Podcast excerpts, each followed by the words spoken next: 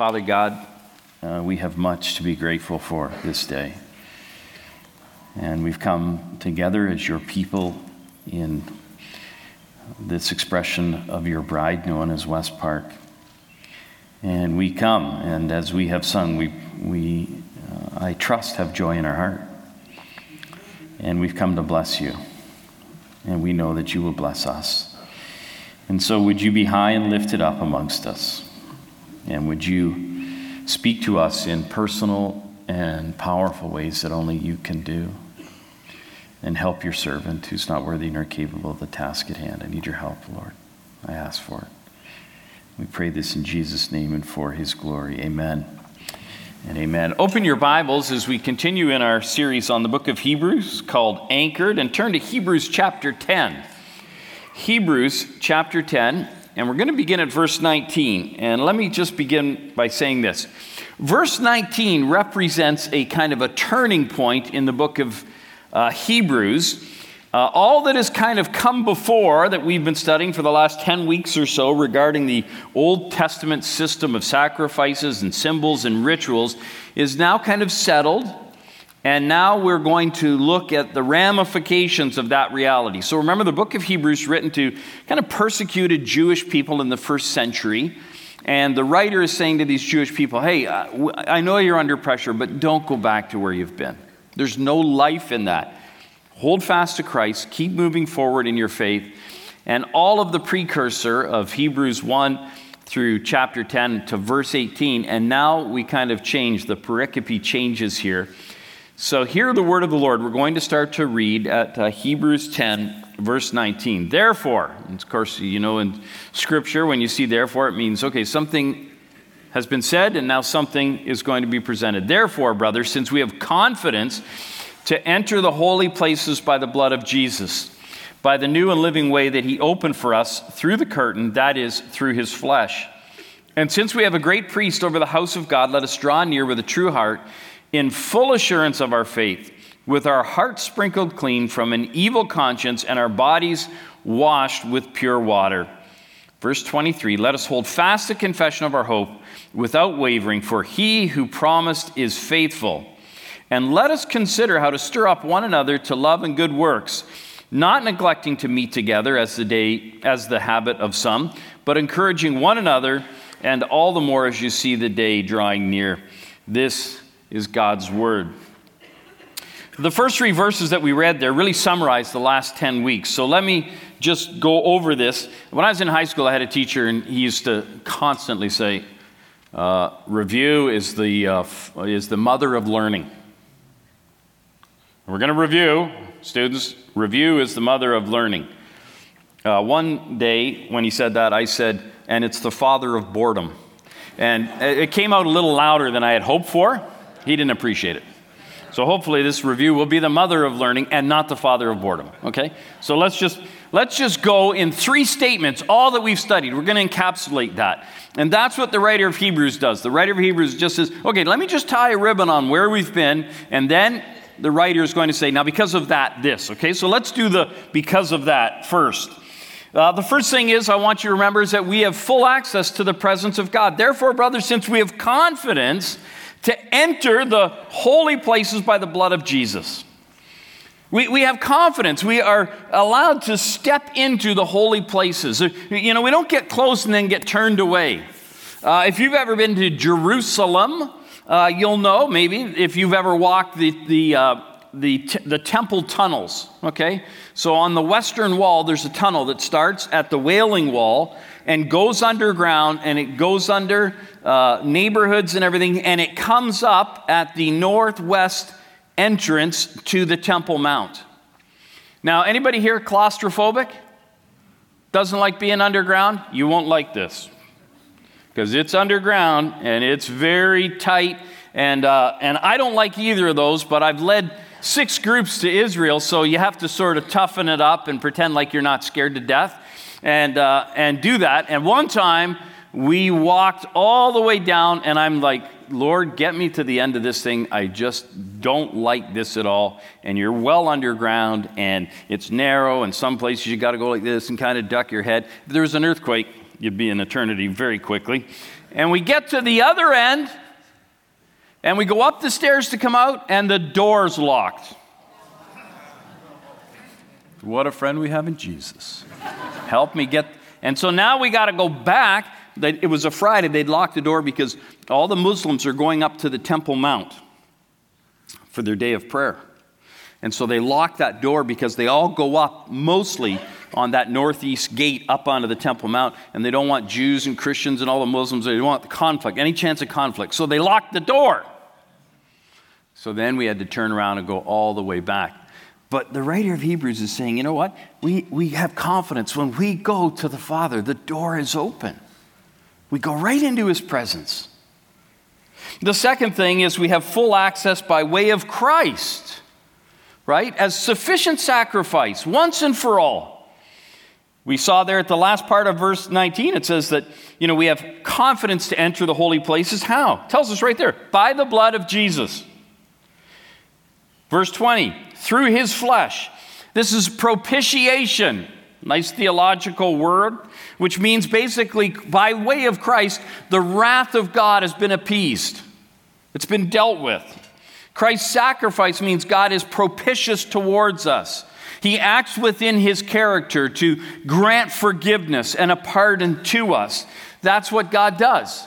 And, and the propitiation, you know, some, some people get this a little confused, but let me just say this you know, it doesn't procure his love. He's always loving.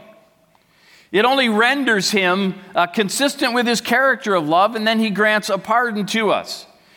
And, and, you know, sometimes I hear people say this. I hear preachers get up and say, you know, God's not angry towards sin. Yeah, actually, he is. He's unhappy with sin. Used to be an old sermon, uh, Sinners in the Hands of an Angry God. Remember that old sermon? Anybody ever heard that? So you probably can look it up on the internet. But what you have to remember is God, his anger is not an irrational lack of self control, right? If you want to see irrational lacks of, of self control, I've got, I'm not sure whether it's one word or two words, but it's YouTube. Because you can find lots of acts of irrational self control. You know, the I'm mad, kick the dog kind of self control. That's not God, right? That's not God. His anger is basically his settled opposition to sin. I don't like sin, God says.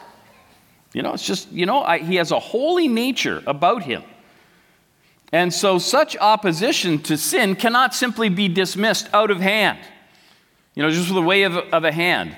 That's why 1 John 2 2, if you want a reference, 1 John 2 2, he is the, this is Christ, he is the propitiation of our sins. He turns away the wrath of God. And not only ours, the verse tells us, but also the sins of the whole world get placed upon Christ. And that's who Christ is. He's made amends for us. And then the third thing I want you to notice there is that Christ is also our Redeemer, and He is our intercessor, and He is our mediator. All of those things, because it tells us in verse 21, we read, since we have a great high priest over the house of God. Right? We have a great high priest. He, he's our redeemer, he's our mediator, and he's our intercessor. He, he, he meets with the Father on our behalf, he intercedes for us. And, you know, remember the hopefulness that we read way back in Hebrews chapter 4. I don't know if you remember that. It tells us, we do not have a high priest who is unable to, does anybody know what it says next? Sympathize with our weaknesses. Because Jesus is more familiar with the pain and difficulty in your life than any high priest could be. Way more familiar. Christ is a suffering Savior. As a child, he suffers. Read Matthew chapter 2. Uh, because of his family, Mark chapter 3, he suffers. Uh, because of the crowd's unbelief, Mark chapter 9, he suffers. Because of the disciples' lack of response, where he just goes, Oh my goodness gracious. Mark chapter 8, he suffers. Of course, he suffers at the hands of the religious leaders, Matthew chapter 12. We see that the scriptures replete with that.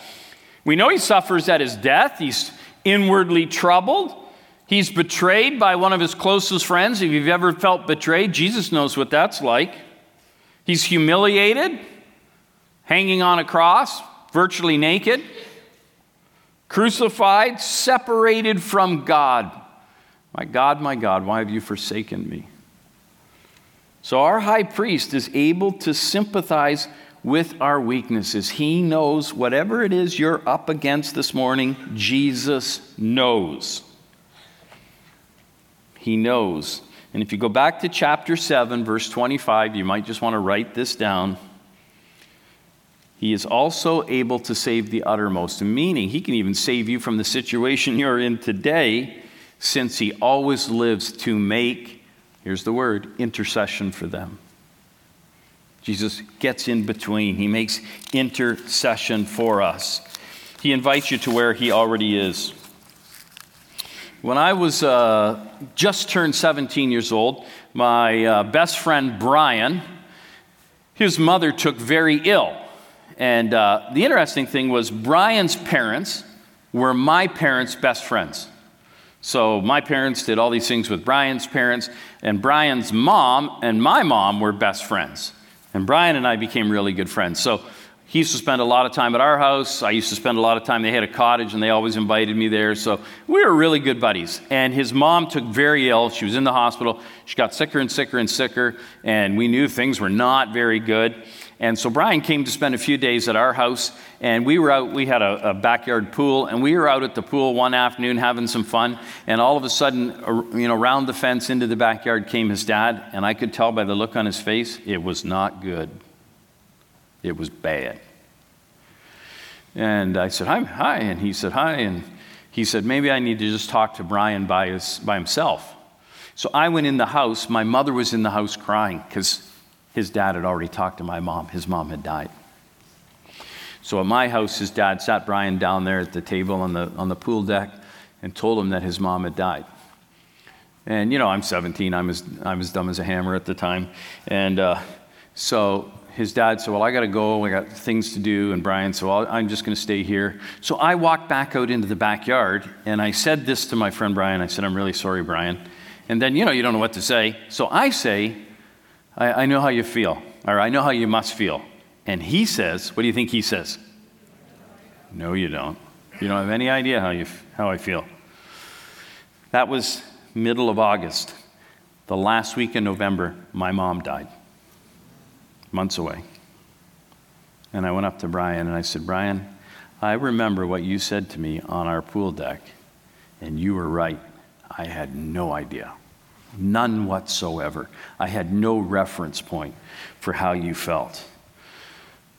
But the reality is, Jesus knows. Amen? He knows. You can go to him and say, uh, uh, Father, you, you, you, know, you don't have to say, uh, you probably don't get this, but let me just tell you something. Has it ever occurred to you that nothing has ever occurred to God? Some of you will get that at Swiss Chalet at lunch.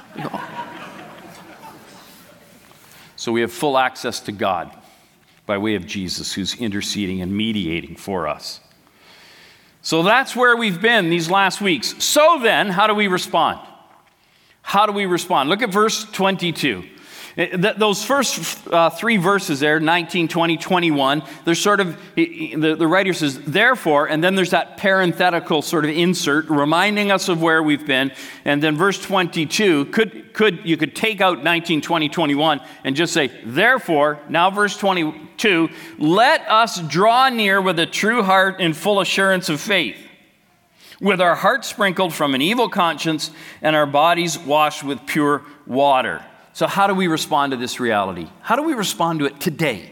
Today or Monday, when you get some news or something, how do you respond? The first thing is you draw near to God in confidence. You draw near to God in confidence. Uh, you know, there's a lot of talk nowadays, especially coming out of COVID, about, uh, you know, space. You're in my space. You ever, you, ever, you ever been the product of a close talker? You know, somebody gets right up and you're like, you're backing up and they're moving forward and you're backing up and they're moving forward, right? Uh, sociologists say that, uh, you know, zero to 20 inches is reasonable for married couples, right? Got to have a baby, you got to get close. I'll move on. Approximately one and a half to three feet for good friends and family members, right? You have a little more distance if you're a family member, you're a couple, you know, uh, you know, brothers and sisters. You know, you're used to getting close and you interact on a close level, right? Uh, and then, you know, three to 10 feet for casual acquaintances and coworkers. Somebody you don't know, and especially today with COVID and everything, four feet or more for a complete stranger. You know, if you're somewhere and all of a sudden somebody comes right up, you're like, ooh, this is kind of strange. John 13, 23. Interesting little verse. It's about the Apostle John. It says, one of his disciples, whose Jesus loved, was reclining, leaning on Jesus' side, the upper room. Some translations say he's leaning on Jesus' bosom. He's that close, he's just right up against him. He's drawing near in confidence to Jesus. You know, I have a daughter who lives in Sydney, Australia, and she's got two of the cutest kids on the face of the earth named Hank and Winnie. I was going to bring a picture, but, you know, then you'd all be just thinking about them all week. And so, my daughter Riley and my son in law Chris and Hank and Winnie, when we are at the Toronto airport, you know, and you're in all those cars, you know, everybody's beeping at you, and the guy's going, keep going, keep going, you know, and you're edging forward. And then we look over and we see them coming out of the airport, and we maybe haven't seen them for six months or a year. And you know what I want to do more than anything? What do you think I want to do? I want to hold them close because I'm their father. I'm Popsy, Hanky Boy, Winnie. They can draw near. We can draw near to God. On your worst day, in your loneliest moment, God invites you into the fullness of His presence. Amen? It's astounding. Secondly, what do we do? How do we respond? We hold fast to our hope. Look at verse 23. Let us hold fast the confession of our hope without wavering. Hold fast your hope. We, have studied all of this about Jesus being sufficient and eternal and supreme in what he's done. So we can hold, hold, hold fast to our hope without wavering, for he whose promise is faithful. The great gift of, of Christmas is hope. Hope, which gives us confidence in God in his ultimate triumph and in his goodness and love, which nothing can shake. That's why Paul writes in 2 Corinthians, he knows of what he writes. He says, For our light affliction, affliction, which is but for a moment, is working for us a far more exceeding an eternal weight of glory. We're just passing through. You know what I think Satan wants to do in many of our lives? You know, the writer's saying, hold fast to hope. You know what Satan wants to do? He wants to pry hope from your hands. Because if you were making a cake called faith, one of the ingredients would be hope. He wants to pry hope from your hands and from your heart. Faith fuels our hope, and he wants to wreck that. Isaiah 43, 1 and 2 Fear not, for I have redeemed you. I have called you by your name. You are mine, period. When you pass through the waters, I will be with you. And through the rivers, they shall not overflow you. When you walk through the fire, you shall not be burned, nor shall the flame scorch you. Hold fast to the hope. Of course, Philippians 1 6, we know that verse. We recite it often being confident of this very thing, that he who has begun a good work in you will see it unto what? Completion. He'll get you home. Number three, what do we do? What do we do because of what Christ has done? We make this decision. I've personalized this, right? Cultivate Christ's likeness and reject divisiveness.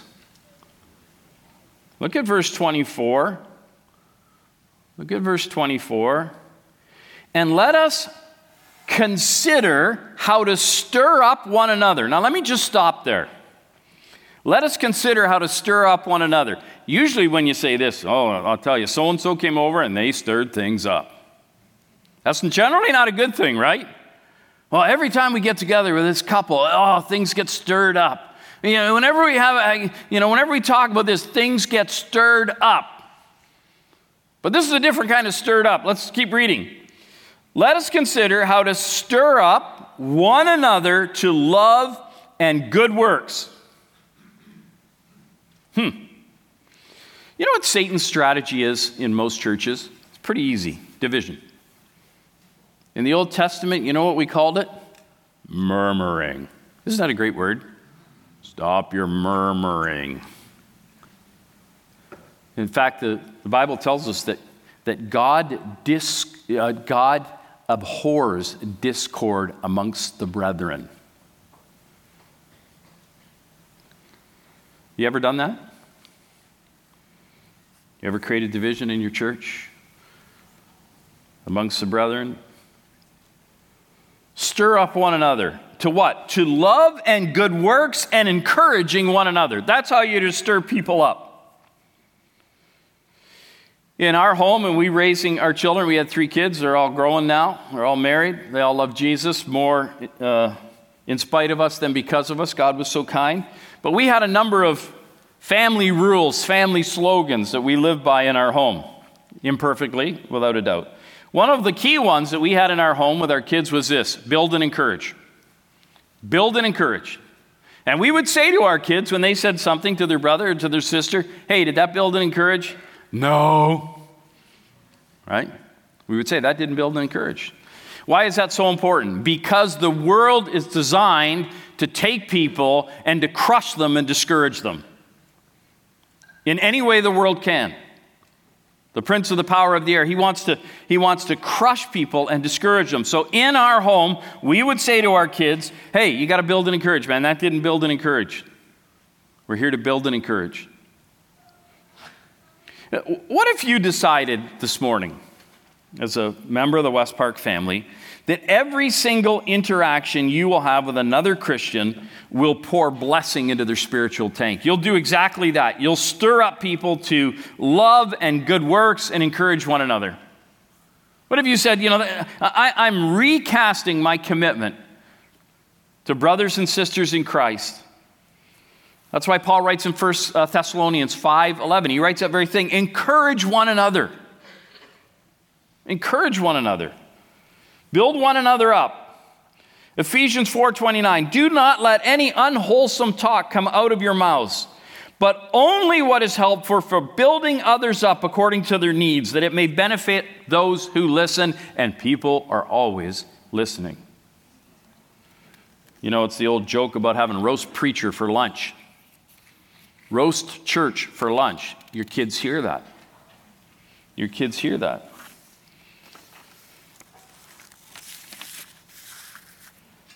Friend of mine started a church in, uh, in the South, and uh, they were meeting in a daycare center. And uh, he said, You know, they love to worship, but the smell in the daycare center on Sundays wasn't conducive to worship. I'll just leave it at that. And so somebody said, Hey, there's a church building up on this road, and it looks a bit unkept. Like maybe they're, maybe they're going, you know, maybe they're closing up, or maybe they're done you, you should go up. Maybe we could, you know, see if we could use it or buy it or rent it. So my friend went up and he looked at this church building. Of course, it was all, nobody was there and the grass was kind of long looking. It looked kind of unkept. And, and so he, he looked around and he thought, well, I wonder who. So he went right across the road from the church. There was houses on the other side of the street. And uh, he picked a house. He knocked on the door and a man came to the door and he said, hey, he said, hi. He said, I'm just wondering. He said, This church here, looks like it's closed up. Do you know anything about it? And the guy said, Yep. He said, uh, Well, what do you know about it? And he said this I know they fight all the time. That's what he said. And so my friend said, Oh, that's, that's probably not good. He goes, Nope. He said, You ever go there? He said, I went once. And he says, What was, what was it like? And he said, Oh, I didn't go for a service, it was on fire. You know, that's the only time you went over to the church was to see the fire. He says, Oh, so you probably wouldn't go again? He said, Well, if it catches on fire, I'd probably go again. but he said, Yeah, he said, they're pretty well out of business. He said, It's a bivocational pastor. And he said, I think he's a truck driver and he does that on Sundays, but he said, It's just a handful of people. My friend, actually, they did buy that building and they grew their church there. but they were known as people that fight a lot. They went out of business. Hmm. You know, the church, the, the church is called the what of Christ. Does anybody know the, the bride of Christ? Let me ask you this. You ever been at a wedding and you said to the groom, Well, congratulations. Your bride, she looks a little bit heavy in that dress. I expect if you did that, that would be completely inappropriate, and it would be. So when you ding your church, you're taking a shot at his bride. Do you hear me? Now I'm preaching. And it grieves the groom. This, I got news for you. Are you ready? This is an imperfect church. Did you know that? Do you know how I know that? Because they hired me to preach it. but I, I don't know if you know this. This is a great church. It's a great church. And it's a church that Christ loves so much that in his vision in eternity future, he died for West Park Church. So I exhort you, I exhort you to to esteem and protect and serve and pray for and give to that which Christ died for.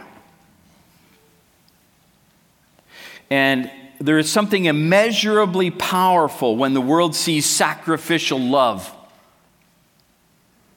in a local church. It's, it's just so powerful, it's irresistible. Can, we say this morning, can, can, can, we say this? You know what? We're, we're going to start afresh and anew. We're going to love and care for, and we're going to esteem this church as never before. Is that a deal? Amen? Can we make a deal this morning? Number verse 25, not neglecting to meet together. Now this verse has received a lot of a lot of publicity in the last 5 years or so. Here's what I want to say. What does that mean? I show up at family meetings. I show up at family meetings. This is a family meeting. Sunday mornings, the family of God gets together to worship the King. I love the story of Francis uh, Fenelon. Francis Fenelon was the, the court preacher for uh, King Louis of France in the 17th century. One Sunday, the king shows up at church. And all of his attendants and all the fanfare, they arrive at the chapel for the service. And the only people there are the king and all of his, you know, entourage and Francis Fenelon, who was the preacher. None of the people were there. And the king said to Fenelon, What does this mean? What is, what is going on here?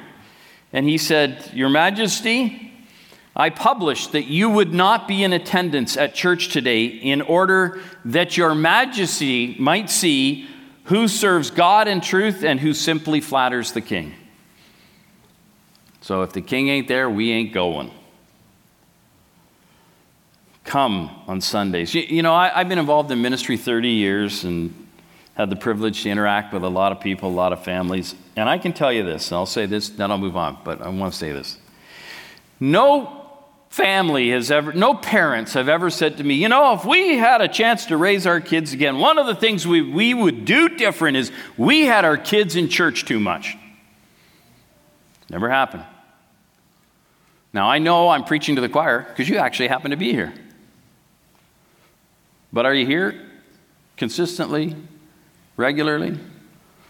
Because I've had parents say to me, you know, our kids are teenagers they got no friends at church, no, no friends in the youth group. Hmm. Did you bring them to kids' church? And I don't know if you know this, the kids' ministry here is unbelievable. It is outstanding.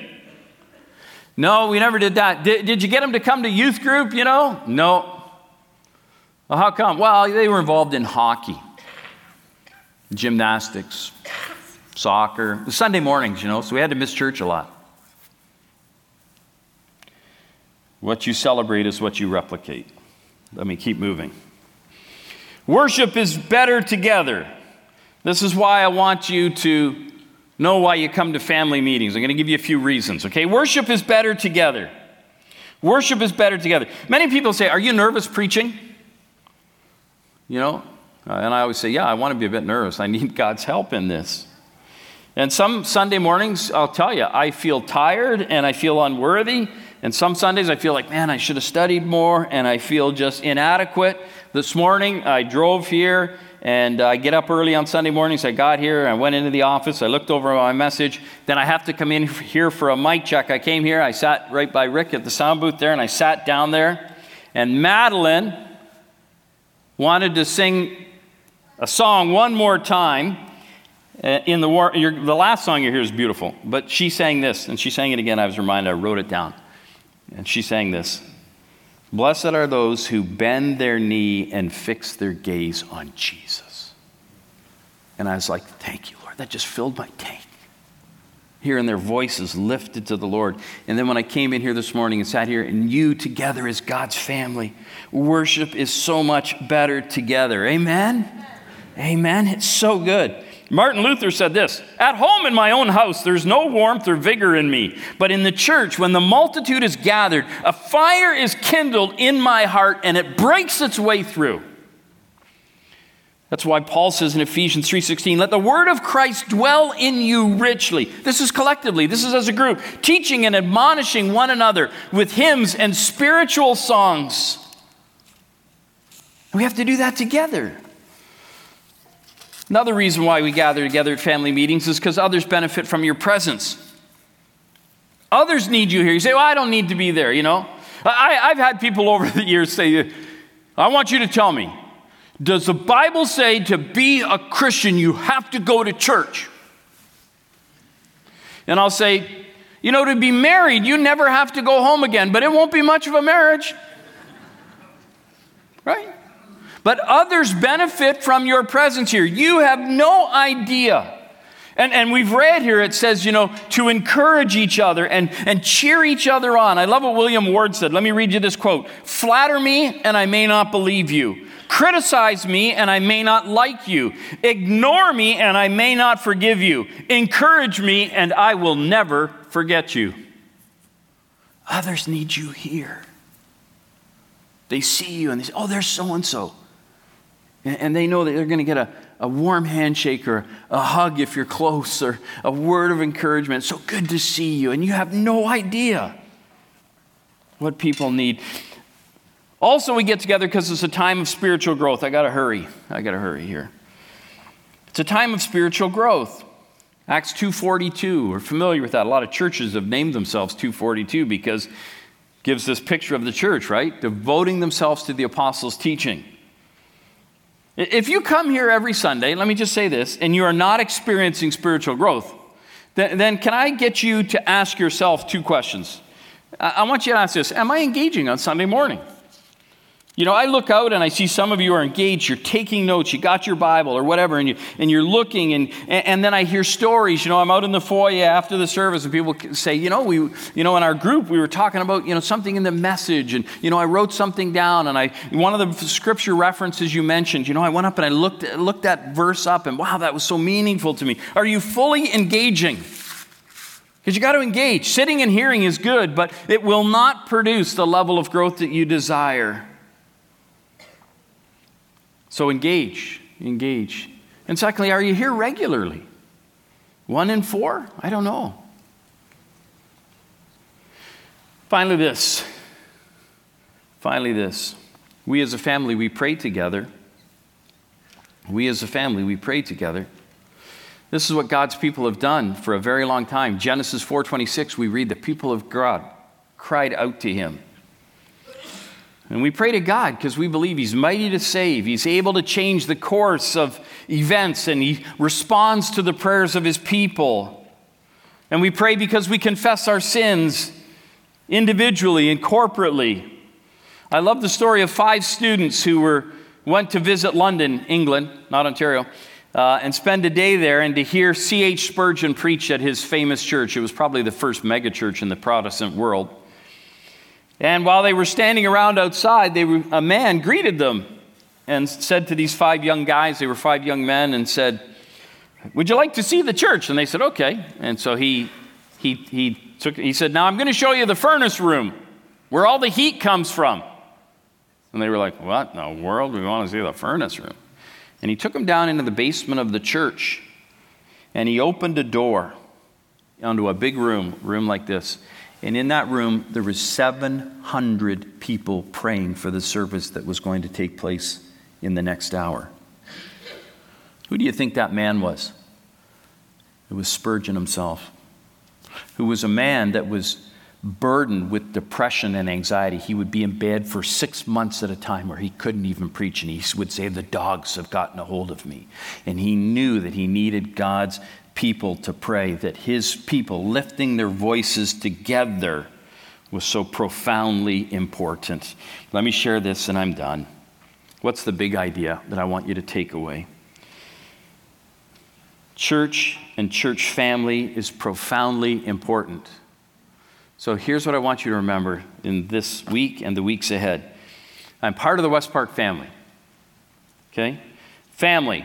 See, I put periods in between. A little lady, a sweet little lady, came to me years ago when I was preaching at a church, and I was talking about family, and she said, Do you know what family means? I said, No. And she told me this Forget about me, I love you. Oh, see that? That's like a Hallmark movie there, eh? Oh. But isn't that what it's? Forget about me. It's not about me. I love you. And, and, I want to be part of this family. And I want to give my best. And I want to encourage you and bless you and esteem you and serve you and help you. And one day you're going to do the same for me, right? Amen. It's such a glorious thing. It's such a glorious thing. We own the franchise on unmetered, un, uh, you know, we just give away love. Because that's what Jesus did. That's what we've studied 10 weeks of Christ's love demonstrated in his supreme and sufficient sacrifice. How do we respond as a church family? Forget about me. I love you.